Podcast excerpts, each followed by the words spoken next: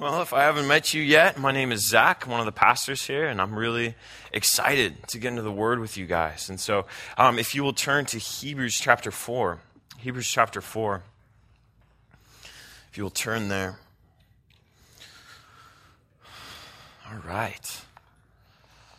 You guys doing all right? You don't sound all right, though. Like, that's the thing. Are you doing okay? Yeah? Well, so you don't have to be doing okay, but you have to be stoked to be in the Word of God. You have to be stoked to be in His house, right? You guys get to worship Him this evening. So, how is everyone doing today? Yeah? All right. Okay, okay. We'll see. We'll see. All right. Hebrews chapter 4. If you need a Bible, raise your hand nice and high. If you need a Bible, raise your hand, and Zach and Bailey will get you some Bibles. Keep them raised. Hebrews chapter 4, verse 14 is where we will be. Hebrews chapter 4, verse 14. Awesome. Hebrews chapter 4. I should probably turn there too, huh? It's probably smart.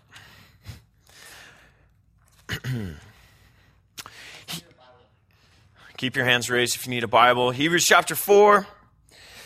And once you are there, please stand for the reading of the word of the Lord. Please stand for the reading of the word of the Lord. Hebrews chapter 4, verse 14. Won't be up there long. I have three verses. Hebrews chapter 4 verse 14, seeing then that we have a great high priest who has passed through the heavens, Jesus the Son of God, let us hold fast to our confession. For we do not have a high priest who cannot sympathize with our weakness, but was in all points tempted as we are, yet without sin. Let us therefore come boldly to the throne of grace that we may obtain mercy and find grace to help in time of need. This is God's word. Are you ready? Mm, all right, we'll see if you're ready. Lord, we are so excited to be in your presence. And Jesus, it is by your blood that we are able to enter into it. And so, Father, I pray that you would uh, draw us near to yourself, Jesus. God, that in this time it would be more of holding fast to you, the steadfast anchor for our souls. Redeem us, Lord. And God, redeem the time.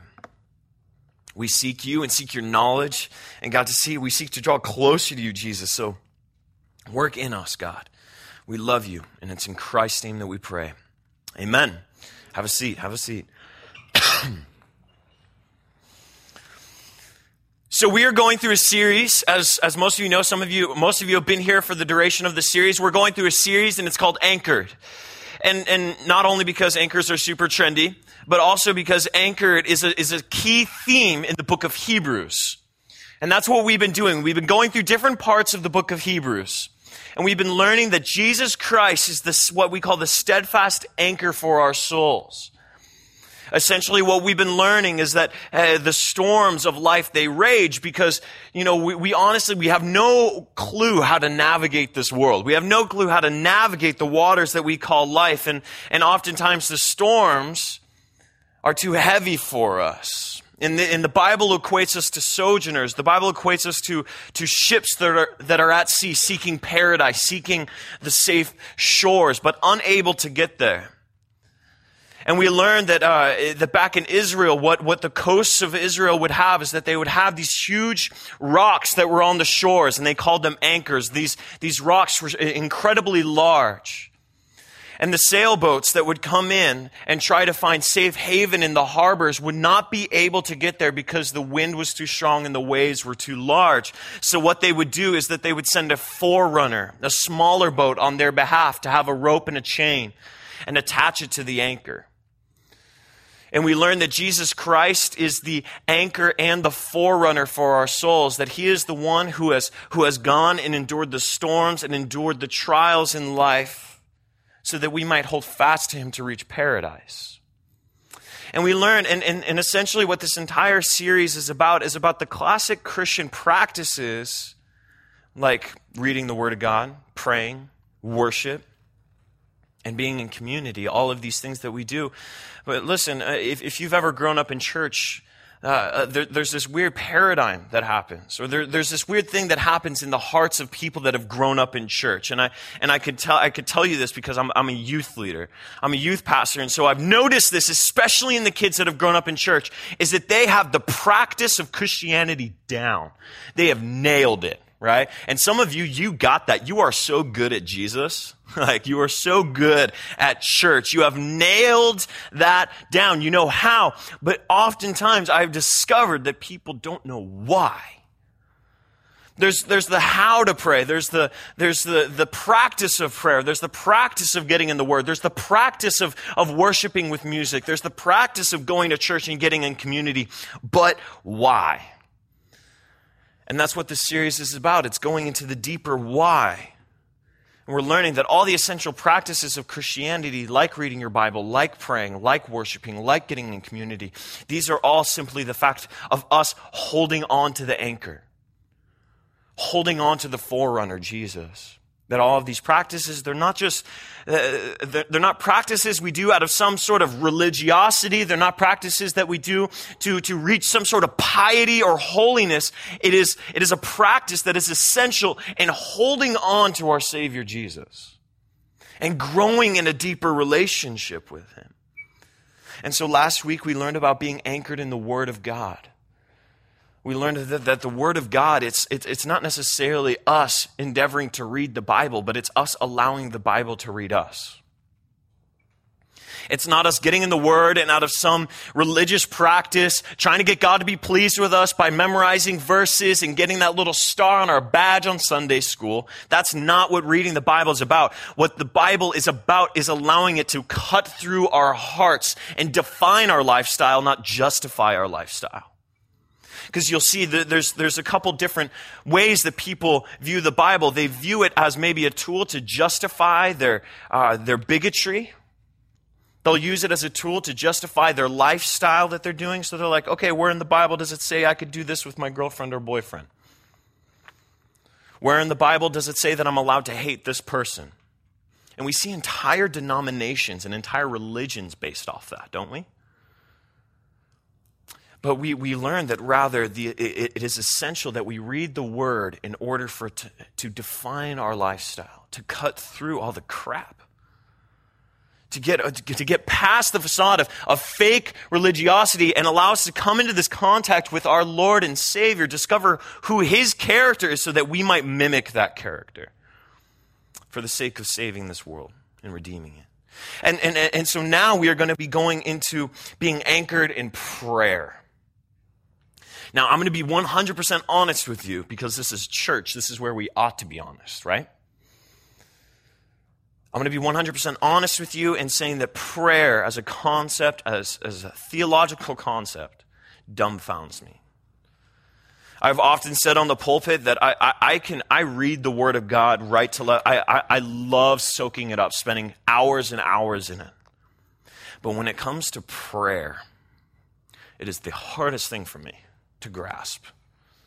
It is the hardest practice for me. And some of you might be the same way because you're like me. You can't keep a solid thought in your head for more than like five minutes, right?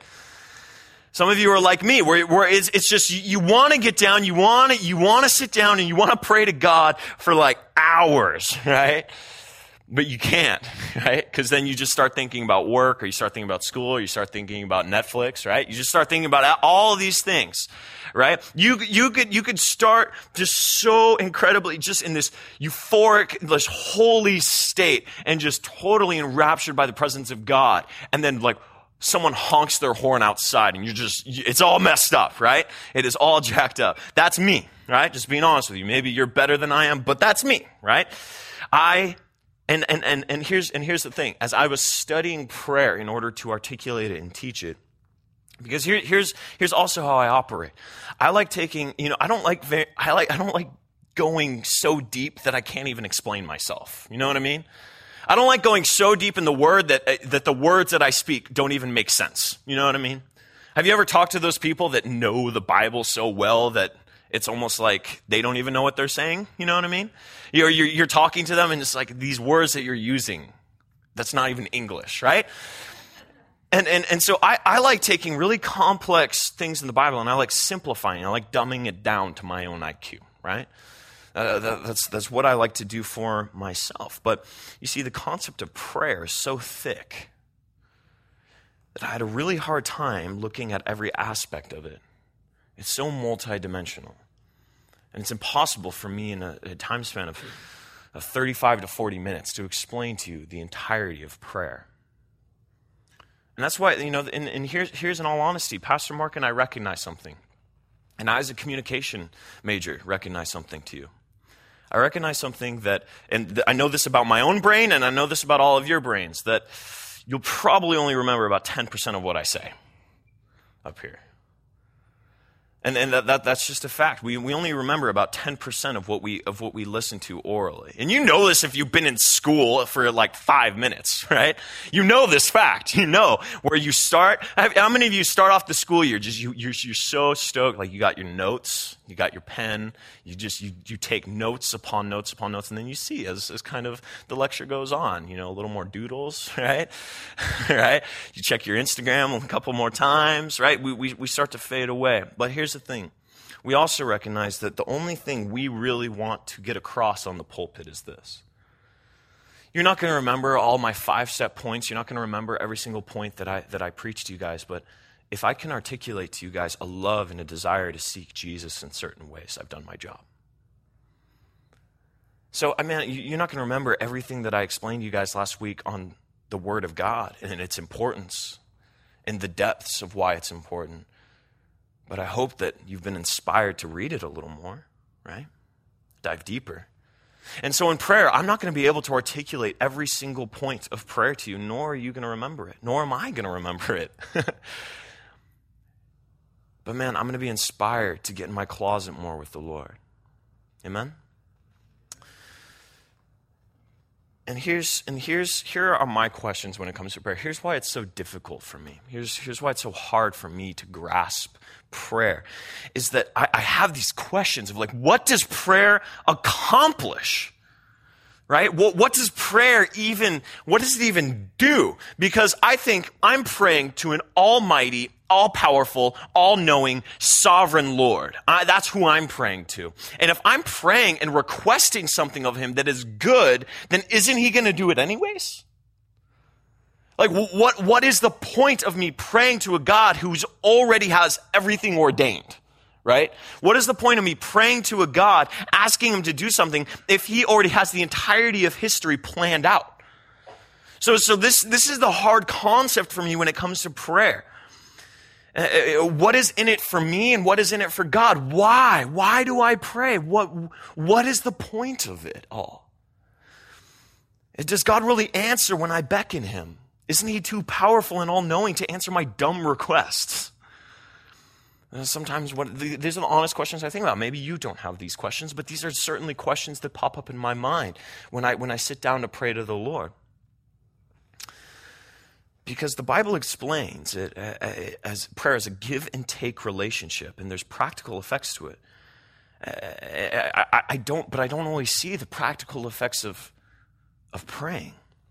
I can see the practical effects of reading the word, as in I gain wisdom, I gain understanding, I'm able to teach. I see the practical effects of corporate worship. I see that it's able to unify the body of Christ and that the Lord is pleased when we offer up songs to Him, right?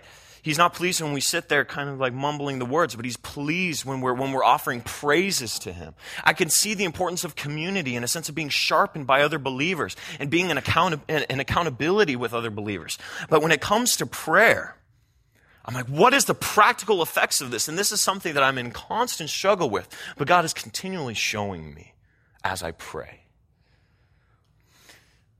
I hear people, and I don't know if you're, if you're like this, you know, comparing yourself to other people. I know you don't do that, but I do that, right? I compare myself to other people all the time. And when I hear about these people that pray nonstop for healing and miracles, I hear people that are every, you know, every morning they wake up at 4 a.m., right? And they're on their knees. And, you know, you, hear those really cheesy but awesome stories about the men that where, where there's dents on the side of their bed where their knees are always on, you know, in in the morning, right? And, you know, they're always praying and you hear people interceding for hours and hours, and people praying over people for hours, and people that are able to keep a conversation with God for four, or five hours at a time.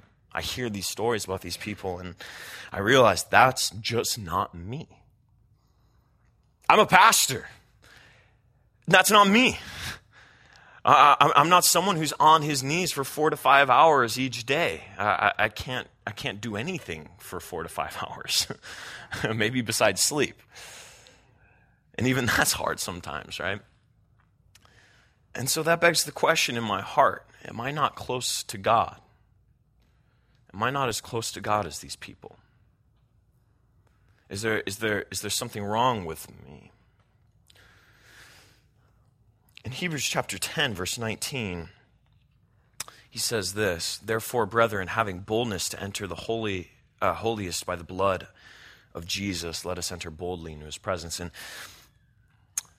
I think about this. There's an awesome Oswald Chambers quote. I don't know if any of you guys know who Oswald Chambers is. He's a, he's a great theologian that lived around World War I. And he said this. He said this about prayer.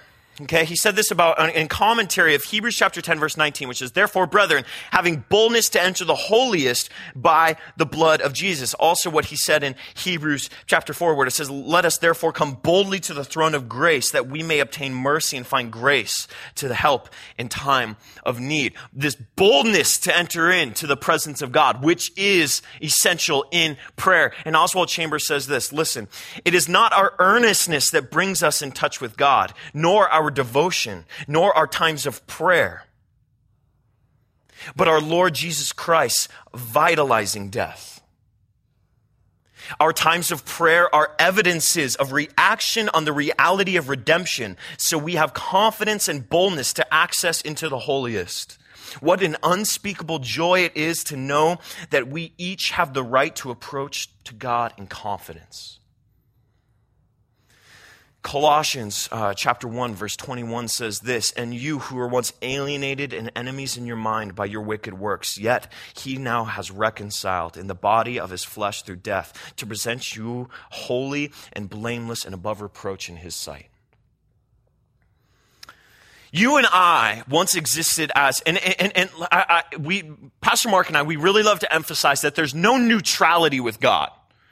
There's no on the fence with God. That, that doesn't exist biblically. And in, God's perspective, there's no one who's like, yeah, maybe I'm kind of for God. You know, I, I believe in him. There's, there's no such thing. There's enemies of God and there are children of God. There's only two categories. And it says that you who were once enemies of God, alienated from his presence, that Christ has brought us from that alienation with God, from being enemies of God, and he's brought us in to his life by the blood of Jesus.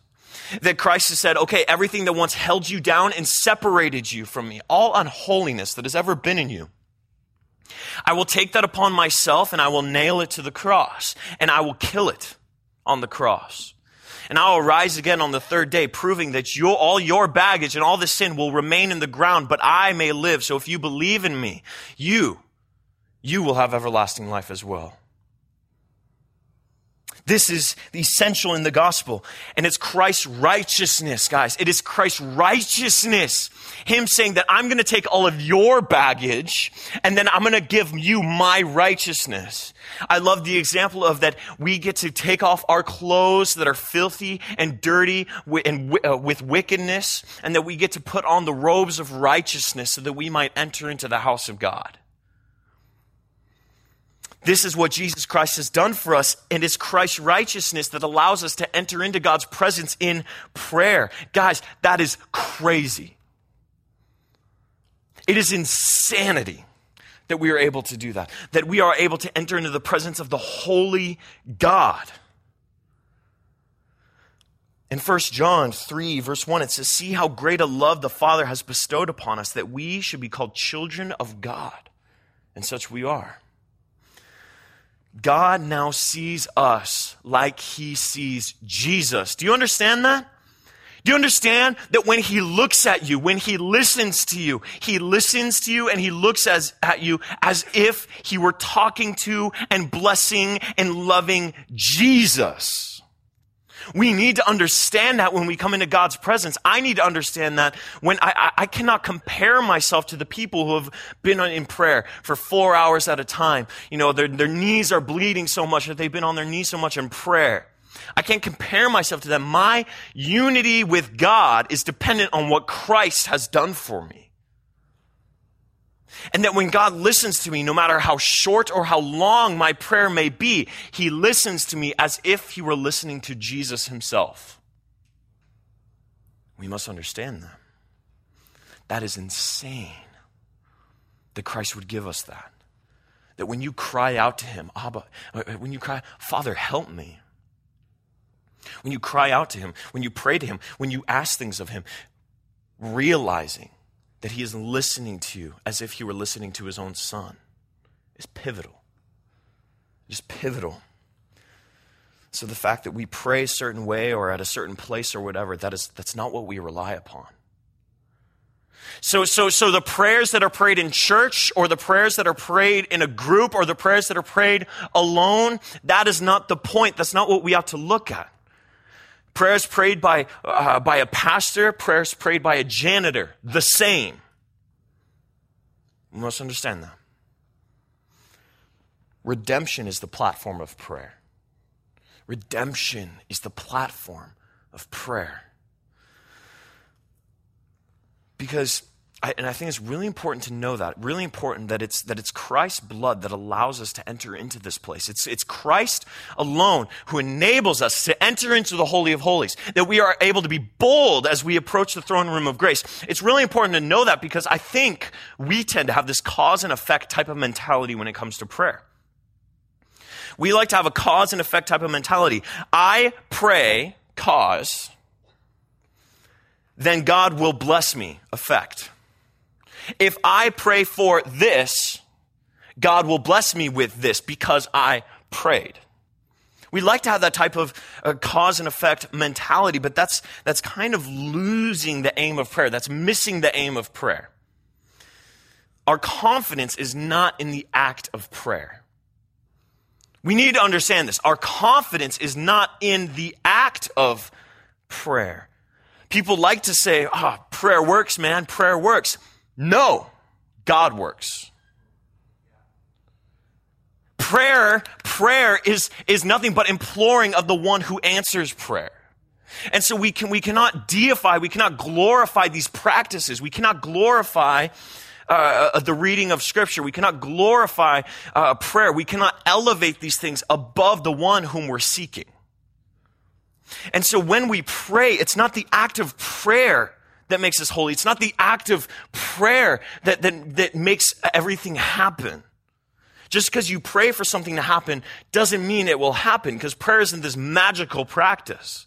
It's all about the object of our affections, the one whom we pray to. That's what's important to realize when we pray, that it's not the act of praying that has power. It's our God that we pray to that has power. We're tapping into the source. Our certainty in prayer is dependent upon our certainty in the one we pray to. And as we learned since the beginning of this series, that the practices we do as Christians are first and foremost to cling to Jesus. They're first and foremost to understand God. They're first and foremost to grow in knowledge of who He is, which will result in a life that imitates His character. So, prayer is simply to grow in greater community with God. That's what it is. It's to enter boldly into his presence, grow in greater community with God. First and foremost, that is what it is. So forget about, okay, if I pray something, this will happen. Forget about this magic wand type of prayer. First and foremost, prayer is meant to unify our hearts with God's. First and foremost. Now, it has many other implications as well. God heeds the prayer of his people. But we must understand that this is what it is first growing in intimacy with our Lord. That is why he says, don't even, don't worry about praying in the public square. Get in a closet and pray. Intimacy with God. Get alone with him. I would say, guys, that prayer, I know you may have different opinions, but I would say that prayer is the source of a Christian's humility. Prayer is the source of the Christian's humility. Tapping, tapping into the character of God. Pouring our heart out to Him. This is the source of true humility.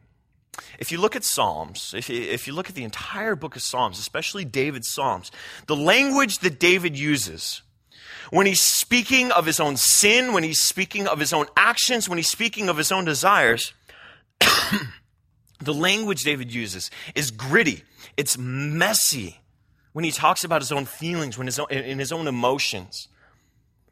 I really encourage you guys, if you want to grow deeper and closer to God through prayer, read the Psalms. This is what's been transforming my prayer life. But when he speaks of his own emotions and his own feelings and, and, and his desires, it's so, so gritty and messy.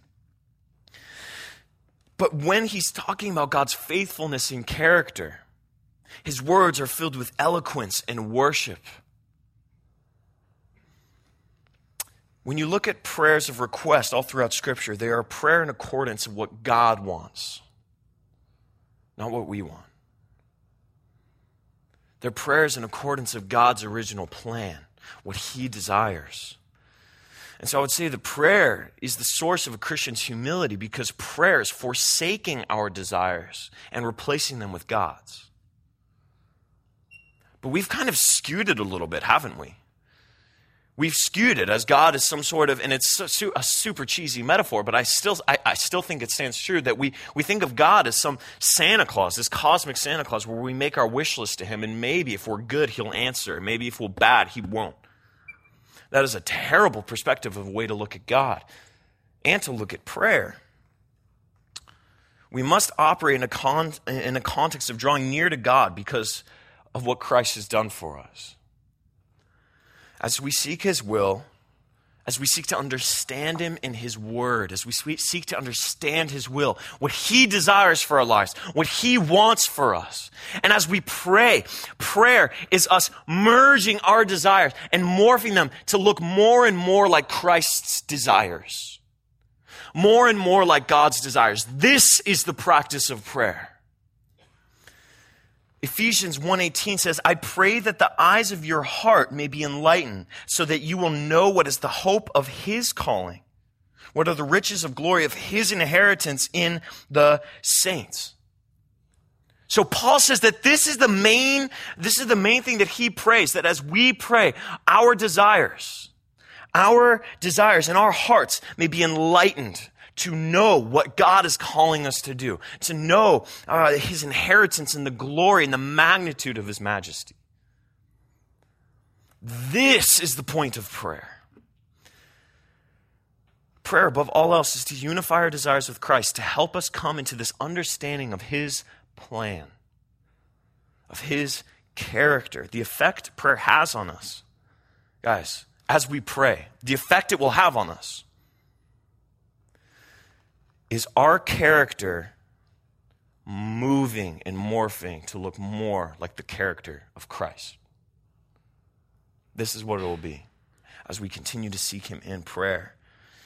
We pray for what we want, yeah? This is something we do, yes? We pray for things that we want. We pray for things that we desire. And, and when I pray for things that I desire, I don't know if any of you have had this. Maybe God beckons on every single call and answers everything with a yes. Absolutely. You're the best, right? Maybe some of you are like that, but with me, I'll pray something and I won't get it. I'll, pray that God would change this circumstance. Or I'll pray that God will bring this type of person. Or I'll pray that God will do this in my life. And He doesn't answer in the way I asked Him to. This happens. We may call them unanswered prayers. God wouldn't call it that way. He would call it an unanswered prayer. He answered with, No, learn about me more. If you knew my desires, you wouldn't have asked for that. If you knew my plan for you, you wouldn't have asked for that. I love the saying that, that God answers our prayers like we would answer our prayers if we knew what He knew. Right? We pray for what we want, and God doesn't always meet up with those wants. He doesn't always give us what we ask for. Why? And that's found in Psalm 37, verse 4. It says, Delight yourself also in the Lord, and he shall give you the desires of your heart. Delight yourself in the Lord, and he will give you the desires of your heart. How many of you have heard that verse before? Delight yourself in the Lord. There's a lot of cute little pictures on Pinterest of that verse, right? Delight yourself in the Lord, and he will give you the desires of your heart.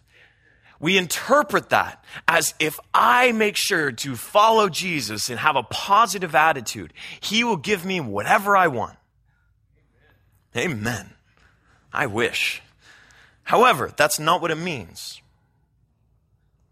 This verse means that as we grow closer to God, as we learn about him more, as we learn about what he wants, as we, as we draw closer to him, as we seek to talk to him more, commune with him, have relationship with him, and we start delighting in Him and loving His correction and loving His, His word, loving His encouragement in our lives, if we begin to delight in Him, He's going to take His desires and put them in our heart. He's going to give us our desires. He's going to give us what we should be wanting.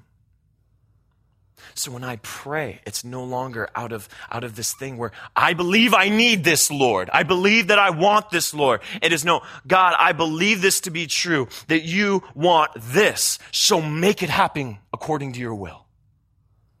Even Jesus said that. He said, Lord, not my will, but your will be done.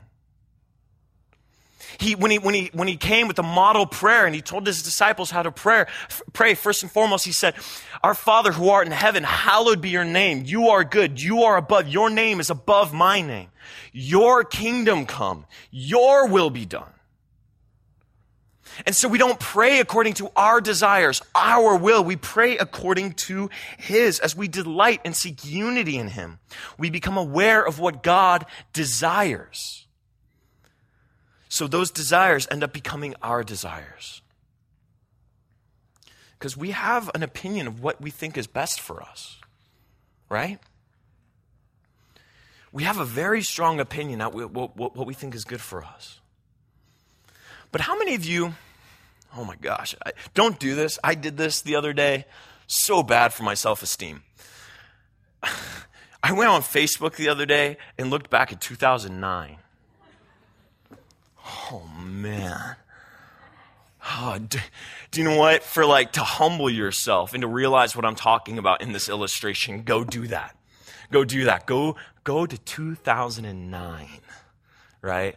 And just when, when Facebook just started getting like cool, you know, Facebook just started to take off. 2009, Zach Schellebarger is blank, right? And I would say the most idiotic things I, I wanted to slap myself.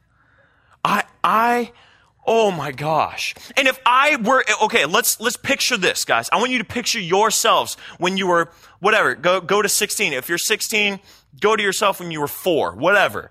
Wait, just, just go back to a time where you knew you were foolish. You're still foolish, but when you were more foolish, right? Go back to a time, go back to a point in time and picture, picture this. This is really cool. Picture this. Think about that you are God, just for a moment. You right now are God, and you have the ability to answer the prayers of your 16 year old self. How would you answer those prayers? Right? Some of the things that you prayed for, would you answer those prayers? Like, yes? Heck no. There's some things I ask God for that if I were God looking at my 16 year old self, I'd say, heck no. Because I'm in the future, right? So is God. Does that, does that put things in perspective for us? When we're praying for God, when we pray to God for certain things, when you wholeheartedly believe that you need this and it's good for you and you, and you will, you can't live without it or you need to be out of this situation, or you need to be in this situation, and you pray wholeheartedly for it, and God will answer no, and you wonder why. Well, if there is a God, why is he so cruel? We ask those questions when we don't get what we want. But think about you. Back when you were so foolish, you're still foolish, like I said, but back when you were more foolish, you wouldn't answer those prayers either. Because you have this foreign, you, you, or, you're in the future, you know the consequences of that. That's how we need to look at God when, we, when, when He may not answer things that we want Him to. It means that sometimes what we believe to be good prayers may not be good prayers. Does that make sense? And I was seeking my dad, Pastor Brett, seeking his counsel on what prayer is because, like I said, I really struggle with it. I, I really struggle with the concept. And, and I was asking him, are we supposed to pray over the sick? you know, if God wants them to be healed, isn't He just going to heal them? You know, um, are we supposed to pray over these types of things because isn't God just going to work regardless of what we request of Him? And he essentially explained to me that the act of prayer is meant for encouragement and a reliance upon God's faithfulness. It's meant for encouragement and a reliance upon God's faithfulness. So if I am continually in prayer and I'm continually aligning my heart with God's, when there are sick people that I know because I've been aligning my heart with God's heart. I've been aligning my desires with His desires. When I know that God wholeheartedly wants that person to be healed and out of that situation, I'm going to pray that over them. And God will swiftly answer it. He'll either answer it now or in weeks to come.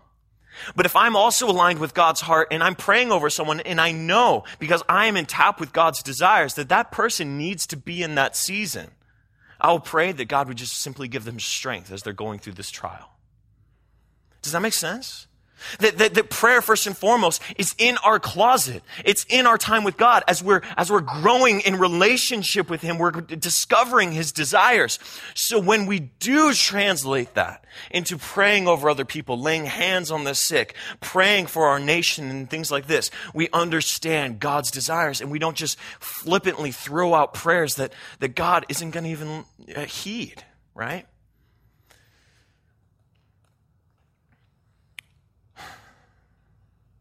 There's still that question of why, though, sometimes when we really go through hard times. Still that question of why. Why wouldn't God just answer when we beckon Him? Isn't it good for everyone to be healed just automatically? Why do people have to go through those struggles? Why doesn't God always answer right away when we're, when we're going through a hard time? Why doesn't He just pull us out right when we pray to Him, right when we cry out to Him? Sometimes I pray for the situation I am in to end. But it, in the moment, it, it doesn't happen. Why? And the same question, Jesus for Jesus knows our heart, right? Jesus knows our hearts, and, and he, he knows that this is a question that, that pops up in man's heart. So he said in Luke chapter 11, if you want to go there, Luke chapter 11. Luke chapter 11, verse 11, he says this. I'll take a moment for you guys to get there.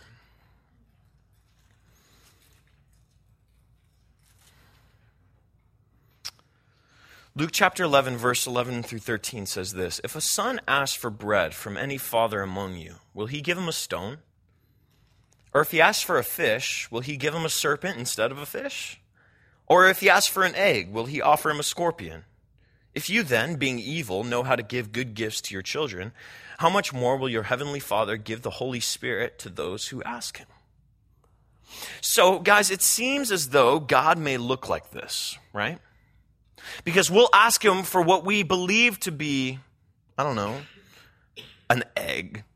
Right? As, as Jesus says it, oh, it was a different time. I don't think any of us are praying for eggs, right? But if we ask God, our Heavenly Father, Lord, Father, I don't know how many of you asked your dads for eggs, right? Maybe in the morning, but like, Dad, can I have an egg? No, son, here's a scorpion, right? This is, this is kind of, this is the logic. Father of mine, may I please have a fish? No. Here's a venomous serpent, right? Like this, this is, and so, and so sometimes we view God like this because we ask Him for what we believe to be good, right? And, and we get in return something that we didn't necessarily ask for. And it seems as though God may be like this someone who gives me a scorpion when I ask for an egg, implying that He is either cruel or stupid right? That he is either cruel to give me a scorpion instead of an egg, or he doesn't know the difference between an egg and a scorpion, right? And people tend to clump God into this. They either say God is a malicious God, or God is a God who is a fool. Or he doesn't exist. This is the argument. But then my question is, when, when I am asking for something that I believe to be good, do I measure good the way I'm supposed to? What is good? We're getting philosophical, right? What is good? Do we measure good based upon convenience and comfortability? Is that good? Is that truly what's good? If we're measuring what's good based upon our own convenience, our own comfortability, then yes, God is giving us all sorts of bad things. If that is our standard upon which we, we elevate good, this is good. Do we measure good based on that? What's good in the moment? What's comfortable? What's affordable? What's doable? Is that how we measure good? And so, yes, if, if that is our egg, if comfortability is our egg, then yes, uncomfortability is our scorpion. That's how we, if that's how we measure good. But if you measure good based on how God will be most glorified and our character most sanctified, it will change your perspective of good. And that's God's definition of good. God's definition is what gives, what makes Him glorified and what makes us sanctified. What elevates His name and sanctifies our name is what God considers to be good. And so, if we start forming our prayers around that definition of good, prayers will start being answered more. We'll stop praying for God to get us out of the situation. We'll start praying for God to make us faithful in the situation so that we might learn things. I have another quote for you guys from A.W. Tozer. Like I said, you know, I'm, I'm not usually one to quote a lot of, you know, dudes outside of the Bible, but like I said, prayer's a huge struggle for me. So I needed to consult men that are much more smart than I am. Just basically everyone, but they wrote they wrote books. So yeah. If you write a book, I'll probably use you too. A.W. Tozer said this He said, The fallow, unplanted field is smug, content, protected from the shock of the plow and the agitation of the harrow, which is a hoe, essentially. Such a field as it lies year after year becomes a familiar landmark to the crow and to the blue jay. Safe and undisturbed, it sprawls lazily in the sunshine, the picture of sleepy contentment. But it is paying a terrible price for its tranquility. Never does it see the miracle of growth. Never does it feel the motions of mounting life, nor see the wonders of bursting seed, nor the beauty of ripening grain. Fruit it can never know because it is afraid of the plow. In direct opposition to this, the cultivated field has yielded itself to the adventure of living. Nature's wonders follow the plow. And so A.W. Tozer, he, he, he likens us to a field. A field that may look super peaceful and tranquil. Maybe it has a couple trees, and blue jays and crows like to come and nest upon this field. It is sleepy, content, comfortable.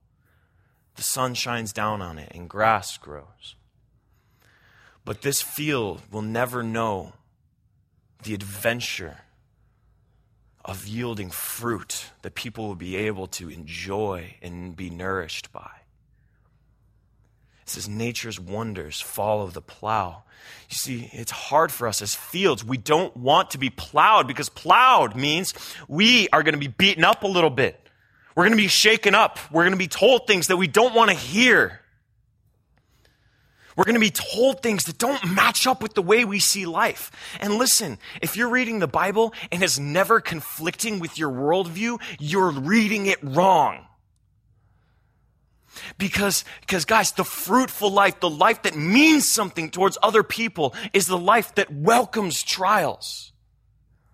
That welcomes God when He says, I'm going to send the plow your way. I'm going to send discipline your way. It's going to be painful. It's going to be hard, but I'm going to be here. I'm going to be here. I'm going to help you. And then I'm going to plant the seed after I plow. I'm going to plant the seed, and amazing fruit and grain are going to grow up, and you are going to feed so many people. Your life will be an adventure. If we interpret God's designs by through our desires, we will always be saying that He's giving us a scorpion instead of an egg.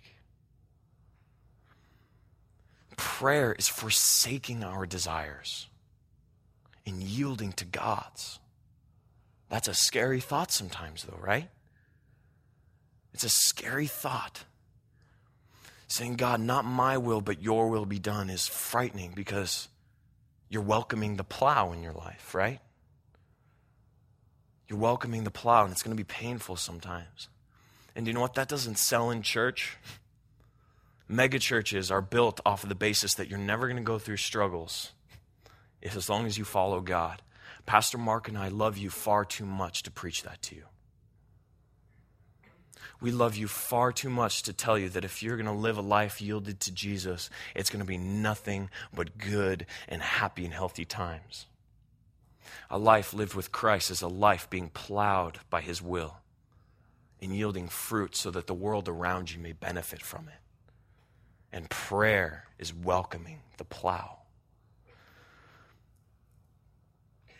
I've been recently going through struggles just with a couple brothers in Christ that, man, they love Jesus. They really do, but they're in disobedience right now. And I, I have, you know, I was, uh, I was on the phone with somebody who, you know, he, he has, he's just, he's angry because there was a misunderstanding. He's angry, he's hurt, he feels betrayed.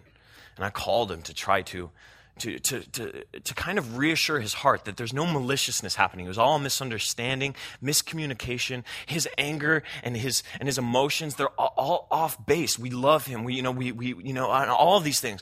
But instead, it turned into a 35 to 40 minute phone call of him yelling, screaming, calling me things, accusing me, attacking my character as a brother and a mentor.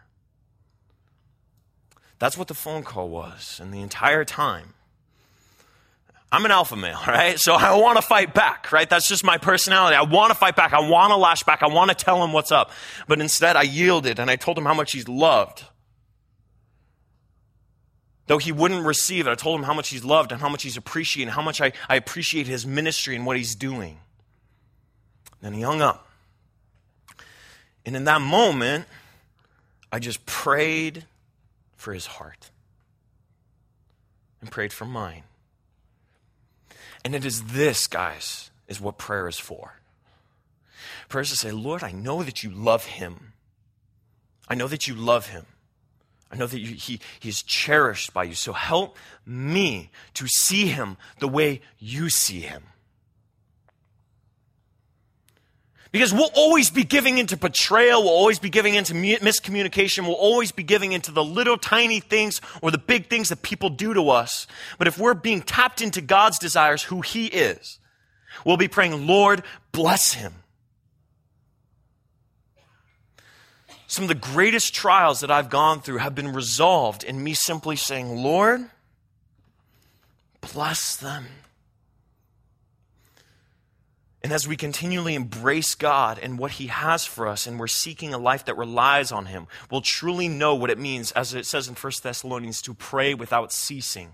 Pray without ceasing doesn't mean you're always, in every five minutes, sitting down, bowing your head, praying, you know, the, the Lord's Prayer. That's not what praying without ceasing means. Guys, and uh, the hipster movement has kind of just eradicated this whole thing, but listen, an artist is never consciously artistic, right? We, we like to be consciously artistic now. That's generally a, a, sign that you're not, right? When we have to post and show everyone and prove to everyone that we're artistic, right? When we, when we have to show everyone how artistic we are, true artists don't do that. They're just artistic. And it's, and, and, and it, uh, their lives, as, as they're pouring forth amazing poetry or paintings or books, that is the evidence of their artisticness, right? So an artist is never consciously artistic. Oh, I'm going to be artistic now. An artist is just, he does art. She does art. Yeah?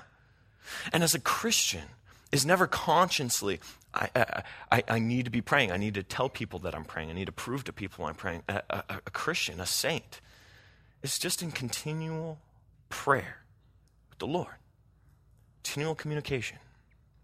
It doesn't have to be super deep prayers, but as situations arise and as you're continually going through life, just having a dialogue with God. Lord, help me through this. Lord, bless that person. God, this is happening right now. Help me understand it. Help me look at it through the lens of your gospel. All of these things is what it means to pray without ceasing. God's chosen mode of working in the hearts of men is through prayer. Prayer for ourselves and prayer for others. All throughout Scripture, God heeds these, God listens to them, and God moves according to them. Prayer does have power. Prayer does have power when it's in accordance of who He is. In Exodus chapter 32, I'll be closing now. In Exodus chapter 32, it says, Oh, these people have committed a great sin and have made for themselves a God of gold. Yet now, if you will forgive their sin, but if not, I pray, God, blot me out of your book which you have written. So Moses is praying this. Moses is praying this, and he's saying, Israel has sinned. They've done something terribly wrong. Don't harm them. Take me instead. That was Moses' prayer. Moses' prayer is like, Lord, you have every single right to destroy them right now, Israel, for all that they have done. You have, you have, you have redeemed them. You have brought them out of slavery and they returned that with seeking and worshiping other gods. You have every right to destroy them, but Lord, please take me instead. And God heeded the prayer of Moses. He said, I will not destroy them. God always heeds prayers that reflect his character and his desires. Lord, I know that you are God of redemption. Redeem them. Lord, they have this burden, they have this load. Lord, put it on me instead. And God will say, No, no. I won't put that load on you. I'll put it on me. I'll heed your prayer because you have reflected my heart in your prayer. I will heed that. Because God will never do anything outside his character. So if we're not praying in his character, those prayers aren't going to be answered. God will never do something according to your character or my character. He'll always do something according to him, his character. How many of you guys know Job? Job's life. I'll, I'll tell you a little bit about Job. Job, Job was a super righteous man an incredibly righteous man, a good man, a good father, a good husband. He was a rich man because he was a good businessman as well. He had everything and he loved the Lord so much. He was so upright. Next to Jesus, the Bible kind of describes him as one of the most perfect men. There's no sin that he committed that God would ever punish him for. And Satan came to God and he said, I bet if you took away all of his nice things, he wouldn't even care about you. And God says, go for it. God allowed that. And so what Satan began to do was take away everything bit by bit. Children died, health went away, all of his wealth gone. He had boils all over his skin that he had to scrape off with pottery, broken shards of pottery. His wife then said to him, Why don't you just curse God and die? On top of that, all of his friends came alongside him and they said, You must have done something wrong for God to punish you like this. And all the while, Job is praying and praying, God, why have you done this to me? God, why have you done this to me? Why, God, God, God, why have you done this to me? And he asks this for, for time, uh, days and days and days and days. Job is just lamenting. God, I know that you're good. Why is this happening?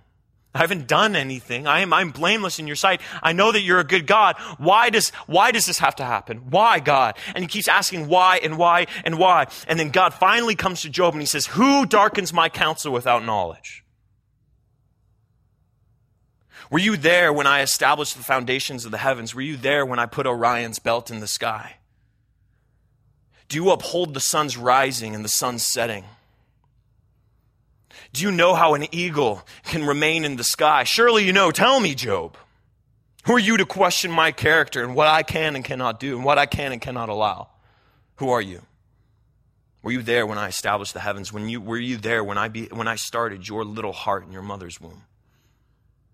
I'm the one who knitted you together, and now you're, you're wishing to die now. And God really lays into Job, and he humbles him. And this is the happy part, because that's really depressing, huh?